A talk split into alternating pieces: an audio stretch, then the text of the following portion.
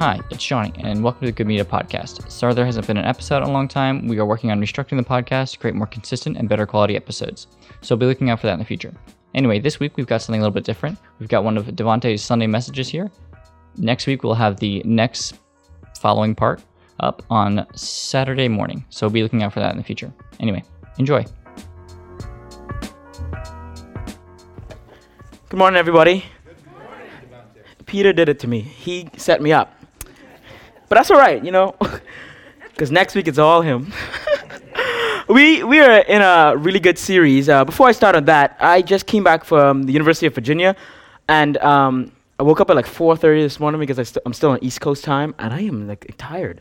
So I'm back to sleep, but I still woke up at six. Um, uh, made my morning coffee, listened to my morning music, and really thought about this. If I was to just act like I didn't wake up, I wouldn't have to do this. That didn't work. Yesterday I was on my flight. If you remember last year when I went on this trip, I, um, I had to, I, we went to the wrong airport. It was a whole thing. I, I didn't know if I was going to be back to preach the message the, the next day. This year, um, I didn't have a seat assigned when I went to my flight. I was sitting in the airport and everybody left. Jeremiah started to wait until he heard the final boarding call, and then he said, I guess I have to go. The last thing I saw him do to me as he walked in was a peace sign as he walked into the jetway or whatever. I'm sitting there, I'm thinking, boy, God, you are so gracious that you would allow me to sleep in this airport tonight, and I would not have to preach this sermon. I would take a nice night rest and into more. I was like, maybe I could call CJ because he might could get me a free flight on Alaska to Seattle, but why would I do that? Because then I'll have to preach that sermon. So I would, go lay, I would lay down in this airport on the ground with somebody's blanket on top of me and sleep. That didn't happen. Actually, I got bumped to premium class, and I had, I had all the room that I needed to work on my sermon. so clearly, God wanted me to preach this sermon.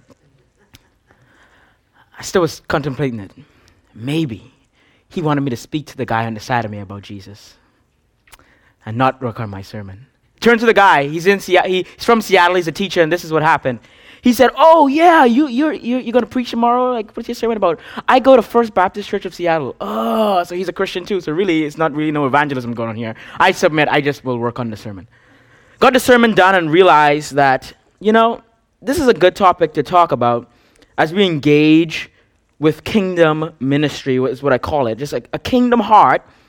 Um, and a kingdom mindset as we continue to live on our purpose to glorify God in all that we do.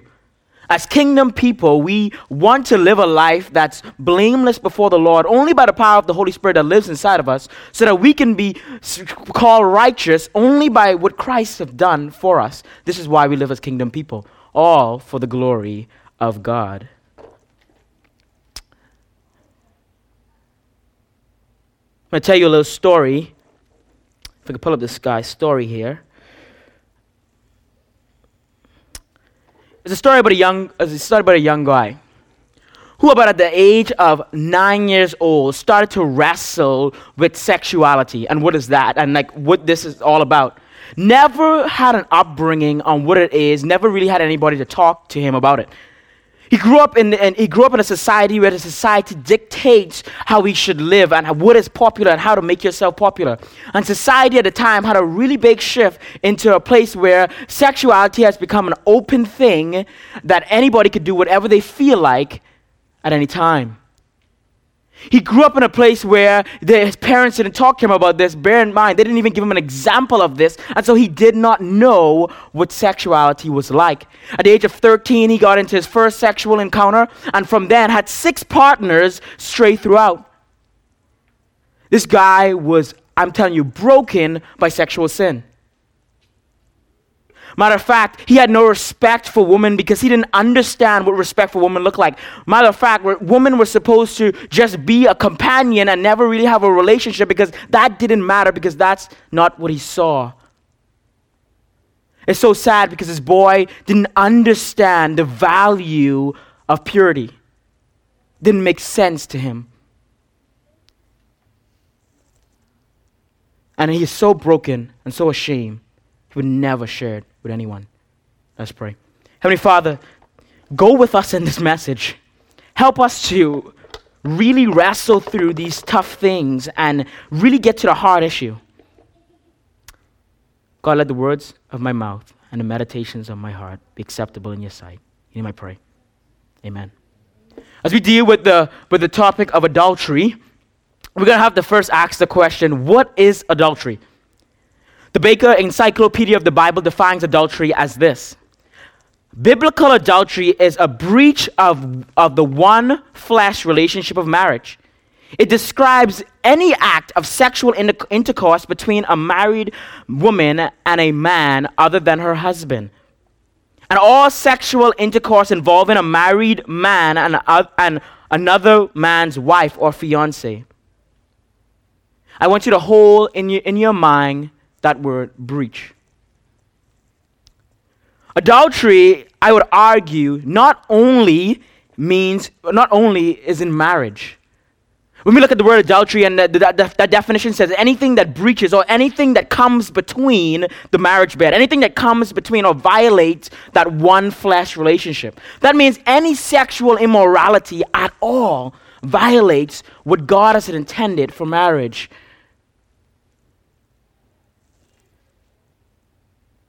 So, adultery, in a sense, that anything encompasses that goes against what God has designed sex to be like, commits this exact sin.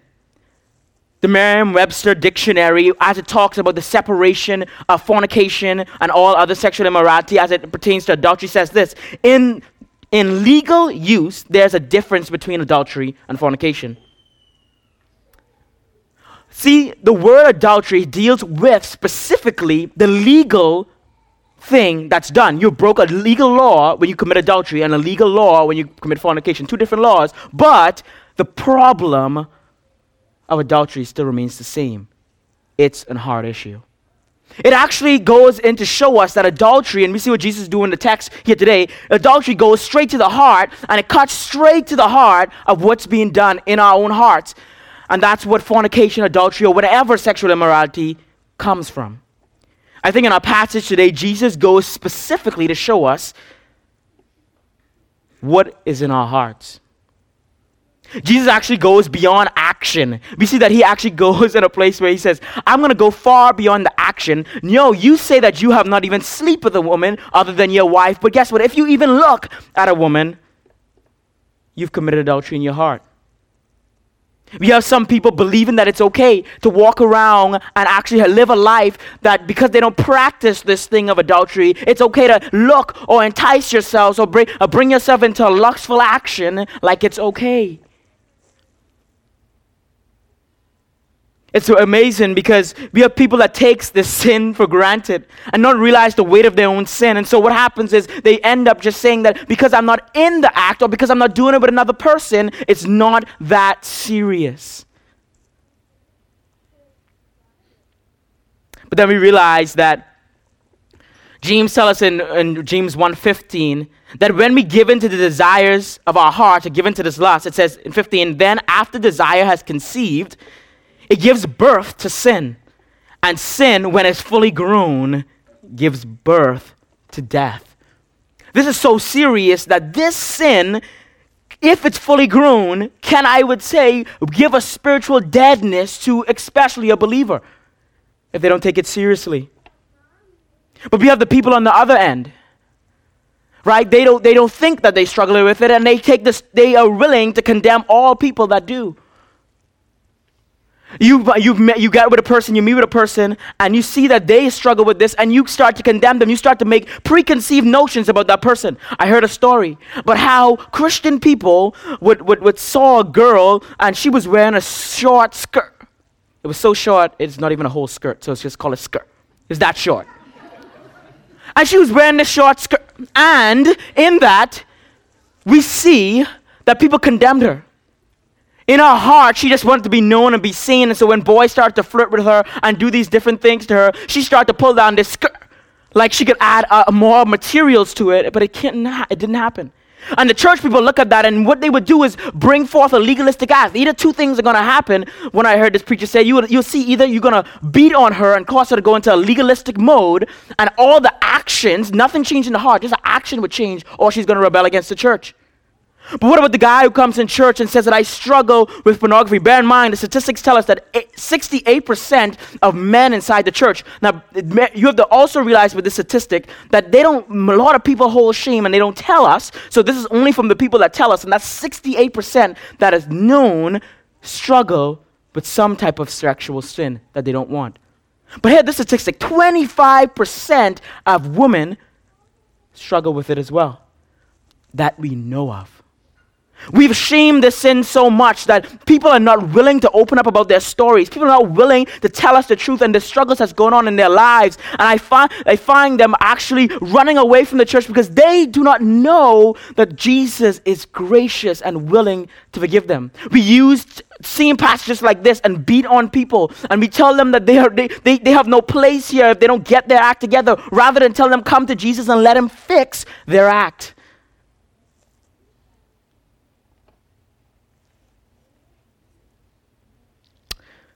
But this is actually a little bit different than we actually think.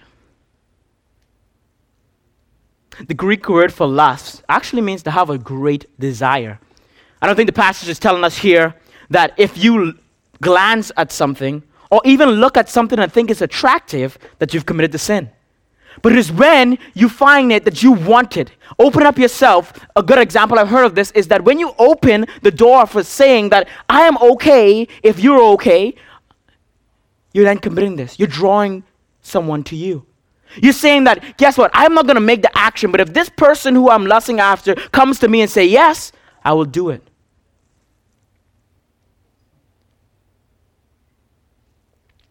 First Thessalonians 4, 3 through 8 tells us this.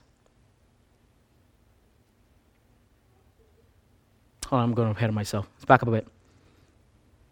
It's amazing because after we get into the, the place of this, I, I'm surprised I missed this actually. It's funny. You're gonna see why in a second. I think I know why I jumped this. Um, it's amazing because we we see that that that people take this thing very lightly and don't take it seriously, and they realize that lust is this entice. But I, I, I hit my mind when I first started to, to, to date Grace. Oh, she's going to kill me. In September, I think it was September 17th, Grace, correct me if I'm wrong, we're heading to Spokane when I had a preaching engagement on the 18th. Maybe I got it back. to 16th, I had a preaching on the 17th at a Chapel Hill, um, um not Chapel, uh, Calvary Chapel in Spokane. And I said this I'm going to tell Grace everything that I've ever done in my whole entire life in this car ride, and she can't run away from me. and so I, we, get on, we get on the freeway, we're driving, and then I, I'm going to wait. See, if I, if I did it when we're on I 5, we could still turn around. So I wait till we're definitely on I 90 and we're on our way through the pass, and then I mention it. There's no backing out now. Well, I had, I had this thought in mind. I might as well tell her everything right now. So she, when we go back, she could just leave and never talk to me again. Or she's going to say, you know, do the, the, the, gracious thing. Her name is Grace, so I'm assuming that. But then actually, it was actually uh, it, something clicked my mind because not only after I shared, she then opened up and shared, and it was a sharing time in this car. And we realize that as we go forth into this, this, this, if we go forth into this relationship, we're gonna have to set some boundaries and different things in our lives to stop us from stumbling in places that we may have gone before. Matter of fact, it's so amazing because Jesus tells us in, in our same passage that if your hand causes you to sin, cut it off. But he made it specific. He said, if your right hand, the hand of power, or your right eye, the eye of power, causes you to sin, pluck it out. So even if your eye which is from power, causes you to sin, remove it. Of course, Jesus is talking in hyperbole here. He's not saying go home and pluck out your eyes. I don't want to see people coming next week to church with no eyes. This is not what Jesus is saying in this text. He's saying that if you see things that can cause you to stumble, remove it because this is serious and it can cause destruction. Me and Grace are not perfect by no means, and I'm not saying that we could be perfect and we're this big, great, perfect couple. Although we lustfully go after being perfect, we are not perfect. So, yes, we have a great desire to be perfect and we, we think we, we want to make ourselves believe that we have us all together. I'm going to let you know right now that we don't. And, I, and then the thing is, what we do is then we, we elevate people on a pedestal, and when they fall, we realize that they are not as perfect as we thought they were. Mm, yes, they're not. Because Jesus is the only one that actually paints this image, and this is what the Pharisees did. They painted an image on the outside that they were perfect, but in the inside they were destructive. They didn't understand the weight of their own sin. Matter of fact, they had 613 laws, I think, or whatever, and they and they said, you know what? Even in the 613, I when we do this in the church shoe, I'm to add well, I mean 613. I'm to add about 615 because I have to I have to add laws to the laws to make the laws even better. So you can imagine the people in that time. If we look, remember earlier in our pa- in, earlier in, in Matthew, Jesus tell that your righteousness must succeed the Pharisees. I mean, in, in, in the time that they were at, we read that and we're like, well, we could get that. These people are messed up. But in the time to those Jewish listeners, they were the most holy people you've ever seen. Jesus is pretty much telling them, you need to be more holy than Devante. you didn't see what I did there. I'm not holy at all. but Jesus is telling them, like, he's trying to show them that it's impossible to hold the law. First Thessalonians uh, 4 3 to 8 teaches us something about God's heart for our sanctification. It says this It is God's will that you should be sanctified, that you should avoid sexual immorality. Each of you should learn how to control your own body in a way that is holy and honorable, not in passionate lust like the pagans who do not know God. And that is this matter that no one should should t- do wrong or take advantage of a brother or sister. The Lord will punish all who commit such sins. As we told you and warned you before, for God did not call us in, to be impure, but to live a holy life. Therefore, anyone who rejects the instruction, um, rejects this instruction, does not reject a human being, but God, the very God who gives you the Holy Spirit. God's will for our lives, blatantly in the text, is our sanctification to flee from sexual immorality. If you remember the story in the Old Testament, there's this guy named Joseph. Joseph has an amazing story as it, as it pertains to fleeing from sexual immorality. He's a, he's, a, he's a nice, handsome guy. I can imagine Joseph looking a little bit like myself. And um, I could see myself, I could see, sorry, I could see Joseph. Um, I could see him going into Potiphar's, Potiphar's room to do some work. Potiphar's wife is there. And what happens? Potiphar's wife see the handsome guy that looks just like Devante and says, I want him. But see, the issue with this is J- Joseph knows this is going to be a messed up situation. Joseph so much wanted to flee from sexual immorality, she grabbed onto his coat and he left the whole coat. I believe that Joseph would have run out there naked if he had to because he didn't want to be part of that. But it's amazing because she twists the whole story, and if you read more on the story, man, this lady was messed up. She accused him of rape. He tried to rape me. Poor Joseph. Got arrested from there, and we see the statement that what man eats for evil, God turns for good. But I realized something. Talking about this, we, we come to the understanding that now we understand we can't work our way to this purity. It's something deeper that's going on in our lives. Adultery is a hard issue. It goes straight to the heart, and it's something that comes out of the heart. Remember in, Math, in Matthew 15, Jesus, the Pharisees came to Jesus and said this. Then some, it's a, then some Pharisees and teachers of the law came to Jesus from Jerusalem and asked, Why do your disciples break the tradition of the elders? Why does your disciples do things that, that, that the religious people don't do? You know those things like eating with eating with um, tax collectors and sinners, but they, this is the example they use. They don't wash their hands before they eat. I break that law yesterday. Jesus replied, and uh, Jesus replied, and why do you break the commandment of God for the sake of your tradition? If you know a little bit about me, I actually like tradition. Um, I believe that uh, we should all wear robes and collars as pastors. Um, we should process up the aisle with a cross. Um, we need some altar boys, altar girls. I think that is great. I like that stuff, just amazes me. Some people don't think so, but I'm like, Peter, we gotta have to get the robe thing going on. I was thinking about wearing my robe this morning, but it, it, I just like, this might freak people out. They might be like, what is this weird guy wearing this big robe up here? But I just love robes. But I realized that I can't let my tradition get through what Christ has done in my life. So he said this For God said, Honor your father and mother, and anyone who curses their father and mother is to be put to death.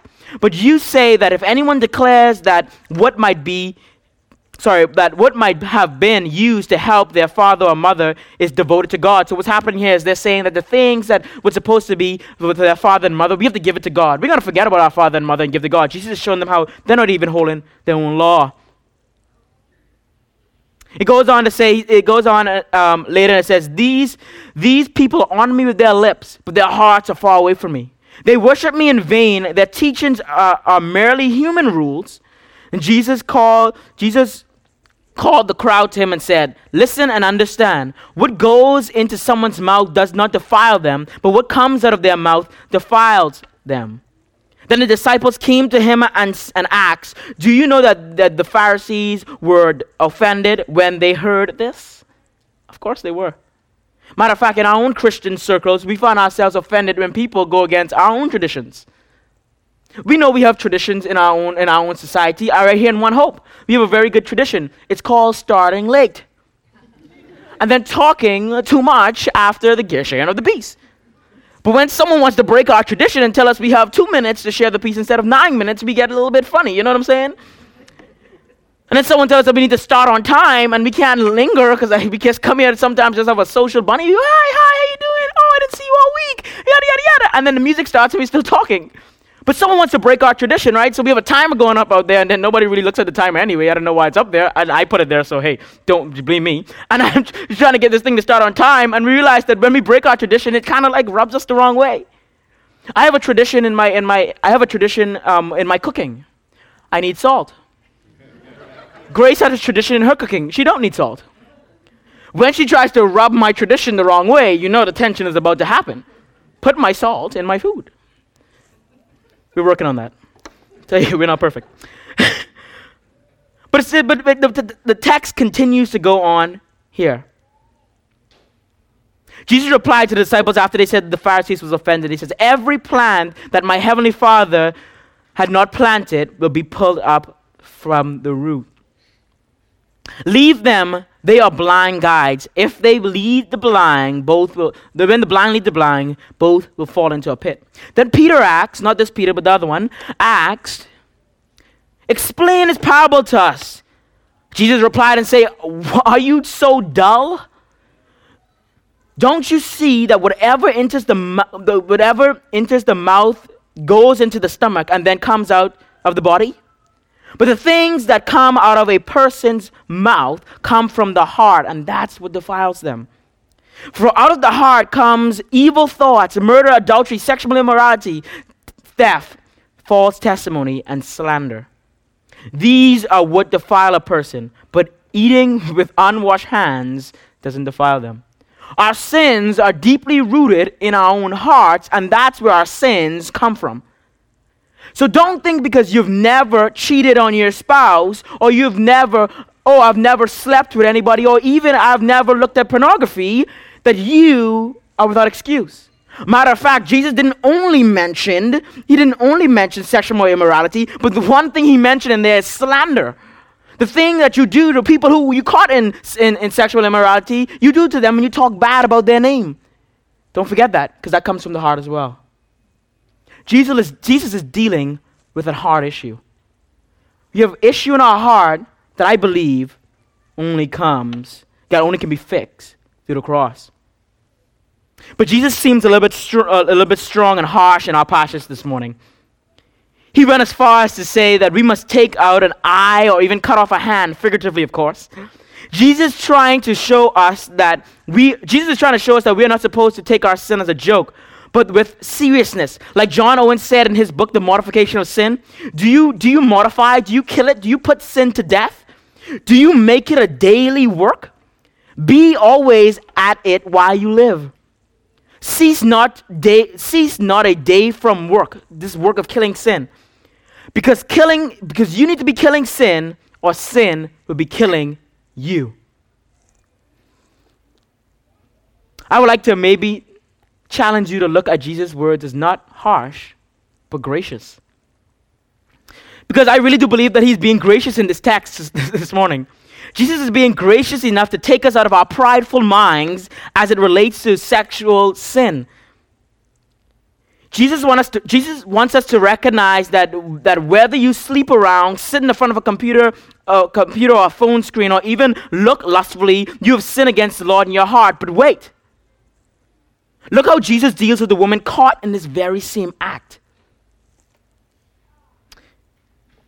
In John 8, 2 to 11, it says this At dawn, he appeared again in the temple courts, where all the people gathered around him, and he sat down to teach them. The teachers of the law, these Pharisaic people, and the Pharisees brought the woman, uh, or a woman caught in the act of adultery. They made her stand before for the group and said to Jesus, Teacher, this woman caught in the act of adult this woman was caught in the act of adultery. In the law of Moses, in the law of Moses, commanded us to stone such women. Now, what do you what do you want to say?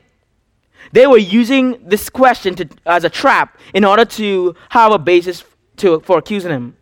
If you know anything about what's going to happen, right? Jesus is now being accused. Uh, Jesus, they're asking Jesus this question about this woman caught in adultery, and Jesus way, depending on which way he answered, could either be arrested because if he does stone this woman, they're going to arrest him, or he could be accused of not holding this law that he claimed to claim that he came to fulfill. They're backing him up in a corner. But I want you to listen to Jesus' response to this whole situation because I think that this is going to show us a few things about Jesus' character as it pertains to dealing with people in this very same sin. So it says this. Now what do you say? That's what they say to Jesus. Then he then they were using they're using this to trap him, and he got down and started to write in the ground with his finger. What, they when they kept on questioning him, he straightened, he straightened up, so stand up, and said to them, Let any one of you who is without sin throw the first stone at her. Again, he, he stooped down and wrote on the ground. At this, those who heard began to walk away at one at a time the older first, the older ones first, until only Jesus and the lady was left standing there. Jesus straightened up and asked her, Woman, wh- uh, where are they? Has no one condemned you? She said, No, sir. Neither do I condemn you, declared Jesus. Go now and leave your life from sin. Now we have to deal with some house cleaning business about the text. In, our, in the early manuscripts, this story is actually not there. And scholars have debated if this is actually supposed to be in the scriptures, and we're not going to get into all that this morning. Uh, Peter could fix that to next week. Um, uh, we, but we're going to say that God, for some reason, God has allowed this to come down in our English Bibles today. This story today, as we stand here, this story is in our Bibles, and I think it's actually there for a purpose.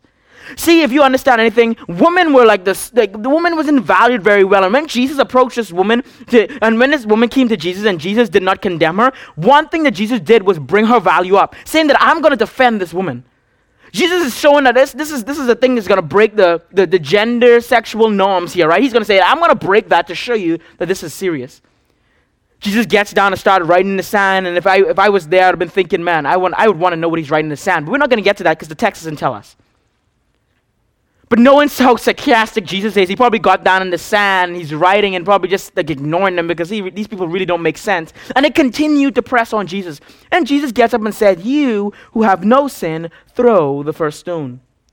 Many of us are armed with our stones. If you check our gun belts, we have our stones lined up for people who lie, steal, cheat, and adultery sitting right in the backpack. I'm not waiting for find someone as Christians sometimes. We want to pull our stones to throw at people. And we always forget where we fall down in our own struggles. See, it's for me, it's me with bad drivers. Grace sent me a meme, if you don't know what that is. It's like a little picture that has this writing on it. And the picture said this When someone else is driving wrong, you flip out. This is a stupid driver. This dumb idiot. You say all these different things. It's so rude. But when you make a mistake, you say, oh, sorry. And you continue to go on. I see that in my own life. When I'm driving, I do the exact same thing. I mean, I think people drive crazy, especially in the snow. They don't know how to drive. They're, they're crazy. I make one mistake in the snow, and I'm like, oh, please be gracious to me. Matter of fact, we were at this trip, and one of the questions we had on a, on a whiteboard is this What's more important, justice or mercy? And Jeremiah and I walk around, and people were literally marking justice, justice, justice. We're in a culture where they don't want to give no mercy. I mean, if you make a mistake in this world, trust me, people are going to get on you. People who, are, who just say, I want justice, I want justice. And one person, one couple came to us and strike mercy. And I realized we're in a culture that's not really gracious, even if they, if they want all the grace towards them. Let me give you another example. We're at one of the talks, and, and one of the, the people who were driving in the same driving situation said this. He, he saw a guy speeding past him. Boom! He's driving very fast. And what happens? The police pulls him over. And he's like, oh, look at this idiot. He got, he, got, he, got, he got pulled over. And guess what? The next exit that he was in, he came off the exit and got pulled over for doing 10 over. The exact same thing. But you know what his response would have been? Officer, we're not under the law anymore, we're under grace. That's what I would do. but Jesus rescues us. He wants us to actually, in a, when we're caught in the act in a, of adultery, he wants us to actually come to him. He wants us, all the religious people, to bring us to him. But see, we think bring us to him has changed the action of what's going on. But he really, I think he's saying, bring this person to me so that their heart can be saved. So it's a hard issue, and he tells her to what? Go away and sin no more. So, how do we respond to adultery? We respond with grace.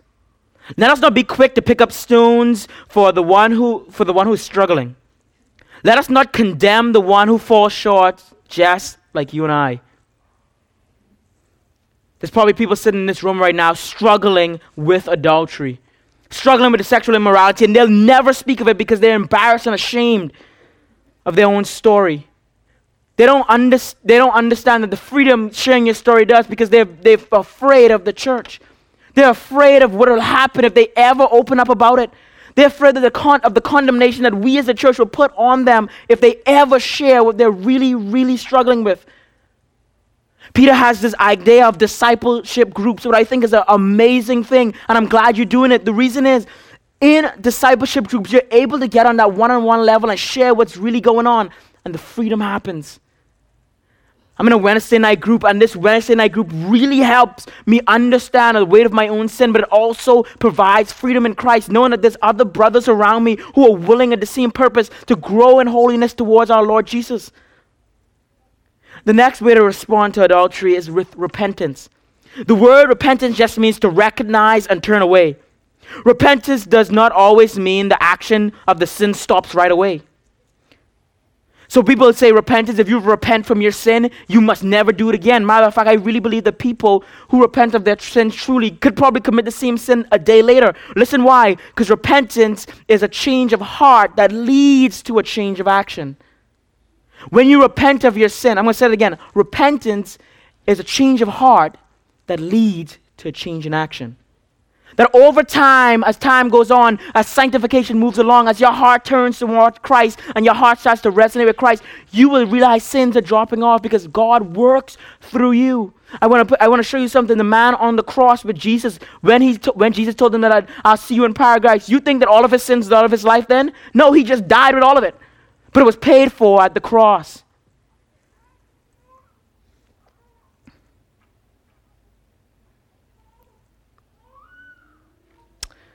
See, Jesus' response to his teaching is grace. Yes, he teaches us to take sexual sin seriously, but how but how he tells us how but also he tells us to know that we should be brought to him just the way we are. Like I said just now, you might be struggling with sexual sin, not knowing what to do, who to tell, or how to confess. The guilt and shame may be bearing on you. Come to Jesus and allow Him to change you.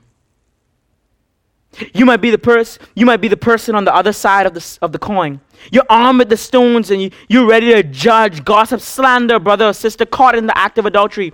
Whether that's cheating in marriage, addiction to pornography and masturbation, or lust of the eye, looking at them, looking in sorry, lust the eye, I would urge you too to come to Jesus and let him change you.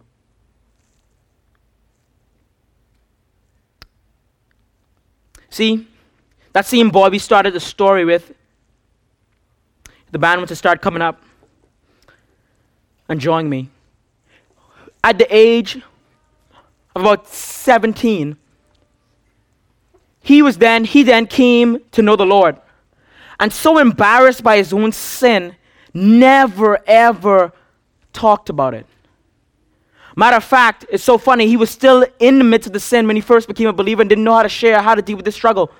This boy was so hurt and so broken, he would cry himself to sleep, not understanding what to do, even as a believer. But the sin weighed on him and beat him to a pulp. Matter of fact, he remember a pastor telling them before that when I became a Christian, I took all my alcohol and I poured it down the toilet. Me and, and the, the, the, the application he got from that is that I can't come to Christ until I'm ready to pour everything down the toilet. Because I need everything to be fixed. I need to be perfect. That's what he was saying. But it was when he realized that maybe if he would confess and maybe if he could come to, to, to, re- to really come and open up about his story, that maybe it would change his heart to understand what his story would do.